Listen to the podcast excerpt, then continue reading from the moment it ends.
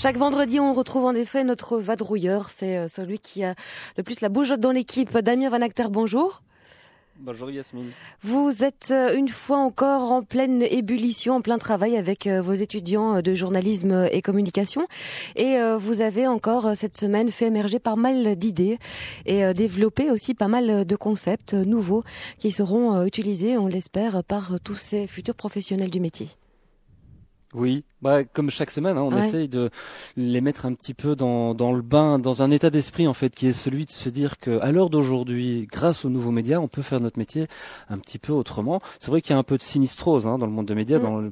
dans avec les questions comment est-ce qu'on va gagner notre vie, comment est-ce qu'on va payer nos factures fin du mois? Et une des solutions qu'on essaye d'explorer avec eux, c'est notamment le fait d'aller se mettre en danger en ligne en proposant des projets journalistiques et en disant aux gens ben voilà si vous nous soutenez dans ce projet on va pouvoir faire des chouettes choses on va pouvoir aller à l'étranger on va pouvoir créer des reportages parfois multimédia parfois vidéo parfois en radio.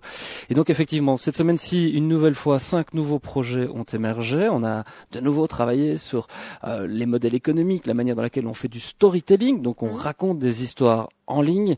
Euh, je reviens juste peut-être sur les sources de la semaine dernière qui cartonnent. Il y a un projet à Kigali qui a, au bout de 12 jours à peine de, euh, de collecte sur la, la plateforme KissKissBankBank, a déjà 1700 euros, soit 115% de la somme euh, demandée. Un grand chapeau à elle. Comment on, bah, s'attendait pas à ce que ça aille si vite. On s'en doute. Comment on fait, Damien, lorsqu'on a plus que la somme demandée? On la mhm. garde et on la dépense et on la justifie ou on la, on la rembourse aux, aux bienfaiteurs, aux donateurs non, non, c'était même prévu à l'origine en fait. C'est ah. quelque chose auquel on demande aux étudiants de réfléchir, c'est de dire voilà la somme qu'on vous demande, mmh. et si on va au-delà, voilà ce qu'on va faire en plus. donc ils ont dû prévoir à la base même de dire ben voilà si par exemple on a 200 euros en plus ça va nous permettre par exemple de louer une voiture pendant un jour en plus. Ou bien de pouvoir prendre un, ticket d'avion en plus pour pouvoir aller dans une autre ville. Voilà c'est comme ça que ça fonctionne.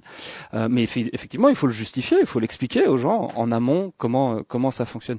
Cette semaine-ci euh, par exemple il y a un, un, projet qui a été lancé euh, notamment sur le, le, gaspillage alimentaire. On sait que la région wallonne est, est en passe de voter une loi qui va obliger les supermarchés d'une certaine taille à offrir ou en tout cas à mm. donner toute une partie de leurs invendus aux banques alimentaires, par exemple. Elles se donnent pour mission de faire du fact-checking, comme on dit, de vérifier l'application de cette future loi euh, partout en Wallonie, et puis de faire des comparaisons, d'aller à la rencontre des gens sur le terrain. C'est un projet en radio, ça. Mm-hmm. Euh, il y a un autre projet, c'est un, un, projet qui vise à, à, regarder un petit peu comment ça se passe quand on est journaliste à l'heure d'aujourd'hui et qu'on va euh, sur les terrains bah, de guerre. Il y a beaucoup de journalistes qui meurent chaque année en allant couvrir des conflits dans le monde, et pourtant c'est un, un boulot important, c'est quelque chose qui est risqué de la part de ces journalistes-là. Et on sait que l'armée, par exemple, met en place toute une série de, bah, de programmes pour les entraîner, pour les aider à pas se faire tuer, tout simplement, à pas être blessés. Et la question que eux se posent, c'est quelle est l'influence de cette protection-là sur la liberté d'informer et mhm. la liberté d'expression de manière générale. C'est vrai que on est protégé par l'armée, mais forcément, à un certain moment donné, ça peut introduire des biais dans le travail journalistique.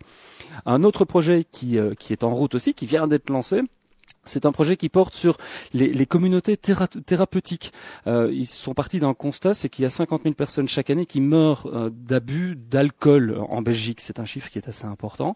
Et pourtant, il y a des thérapies qui existent. Et ils ont trouvé euh, des chiffres et des, euh, des, explications qui montrent que, notamment en France, il y a des communautés qui bah, qui extrait ces personnes qui sont victimes d'addiction pour euh, bah, pour les aider à se reconstruire et les mieux les réinsérer par après. Elles vont, les étudiants vont aller s'immerger dans ces communautés-là pendant pendant les grandes vacances, pendant plus de deux semaines, pour essayer de comprendre tout simplement mhm.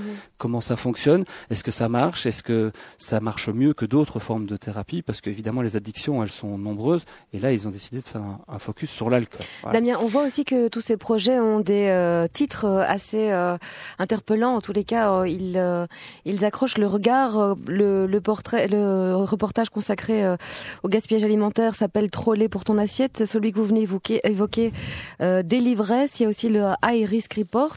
Et puis, il y en a un qui s'appelle Bal masqué, euh, Bal 2 L E S masqué euh, au féminin euh, pluriel. Ça aussi c'est un titre qui qui interpelle.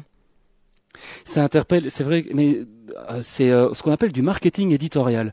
Depuis depuis tout temps, hein, les journalistes ont, ont cette cette appétence, cet appétit à essayer de faire des beaux titres. Regardez comment Libération fonctionne. L'accroche, c'est toujours des, des, des, accroches. C'est important d'accrocher le regard. C'est important de donner envie aux gens de nous lire. Et le titre, ben, c'est la première chose qui marque les gens. Et donc c'est vrai que voilà, Bal masqué, c'est un c'est un titre fort pour parler de ce phénomène au Liban, de la chirurgie qui au départ était réparatrice parce qu'en temps de guerre, forcément, il y a des dégâts qui sont commis et les femmes en étaient victimes aussi. Il y a l'importance du mariage au Liban, il y a l'importance de se trouver un mari pour perpétuer les traditions et la famille. Sauf que ce, ce phénomène de chirurgie réparatrice s'est transformé progressivement en un phénomène de chirurgie esthétique qui fait du Liban et de, Beyrouth, et de Beyrouth en particulier la capitale de la région, avec un nombre incroyable de, de, chirurgiens qui se sont spécialisés dans la chirurgie esthétique. Ça n'a plus rien à voir avec la réparation, et pourtant les femmes continuent à passer sur le billard. Elles vont aller sur le terrain enquêter pour essayer de comprendre ce phénomène de société. Mmh. Il y a un deuxième euh, un deuxième euh, projet qui est dans l'ordre aussi d'aller faire un tour sur les pays du Maghreb euh, à ce niveau-là, c'est le speed dating à la berbère. Là aussi, c'est un, un chouette titre. Ouais. le but en fait c'est d'aller c'est d'aller voir et d'aller constater un phénomène qui se passe chaque année euh, dans les montagnes de l'Atlas au Maroc. C'est un, festival de l'amour où dans une société euh, patriarcale comme le Maroc, et eh bien pourtant une fois par an dans euh, dans ces dans ce village là, il y a ce qu'on appelle le moussem des fiançailles. C'est un c'est un moment où les jeunes marocains peuvent draguer ouvertement, c'est comme ça que c'est présenté, et c'est même les filles qui, euh, qui ont, euh, on va dire, qui ont l'initiative pour se choisir un compagnon pour un jour ou pour une nuit, euh, pour un jour, pour une nuit ou pour la vie. Euh, voilà, c'est, c'est comme ça que le, le, le, projet est présenté. Elles ont vraiment envie de s'intéresser à ce phénomène de société et d'aller voir comment ça se passe là-bas. Allez, c'est pas mal. Tout ça donc est de nouveau posé sur une plateforme de crowdfunding. Oui. C'est ça? On sollicite donc bien sûr euh, bah, les amis, euh, la famille, euh, puis les auditeurs aussi peut-être s'ils sont euh, intéressés à soutenir euh, ce projet. Ça continue encore combien de temps, Damien, vos sessions avec vos étudiants? Il y a encore une semaine la semaine prochaine, encore ouais. cinq, cinq projets qui euh, qui vont être déconstruits et puis reconstruits avec toute une série d'intervenants. Cette semaine-ci, on était avec Marie-Catherine Beut, qui est journaliste à San Francisco et qui a fait euh, voilà toute une visioconférence avec nous. La semaine prochaine, il y aura Philippe Couf qui viendra de France. Euh, on a eu Johan Hufnagel qui est venu cette semaine-ci. Enfin voilà, toute une série d'intervenants qui sont Johan Hufnagel qui est rédacteur en chef de Slate.fr. Mm -hmm. euh, voilà, ce sont ce sont tous des journalistes qui sont en place, des journalistes qui cherchent aussi de leur côté des nouvelles manière de pouvoir financer notre beau métier et euh, voilà qui nous font le plaisir de venir rencontrer les étudiants et partager leurs expériences. Damien, je, je, je me demandais, hein, c'est ma curiosité personnelle, vous parliez du, des clés euh, et des codes du storytelling, euh, donc mm -hmm. comment raconter une histoire sur le web aujourd'hui, les quelques petites infos à partager quand même ah, moi je suis convaincu, et les, les, non seulement les chiffres sont en train de le montrer, mais en plus les nouveaux usages des, euh, des, internautes, et surtout des gens qui sont en mobilité, sont en train de le montrer. On voit très bien que des articles dans lesquels on scrolle vers le bas, D'accord. Scroll, descend... euh, traduction, hein, traduction, scroll. Alors, le, scroller, scroller vers le bas. Oui. Comment est-ce que je vais traduire ça? C'est avec sa souris quand on descend dans un article, la petite quand on molette, descend dans l'écran. La petite molette voilà. euh, qui tourne là sur la souris, sur le dessus de la souris, qui permet de bouger. Ça. Voilà on scroll. qui permet de bouger. Euh, ça permet surtout de descendre dans l'écran.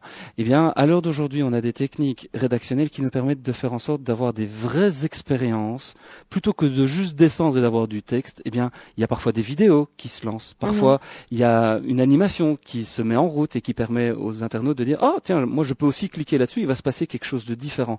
En gros, c'est d'offrir une vraie expérience pour les utilisateurs qui est au-delà de lire un article.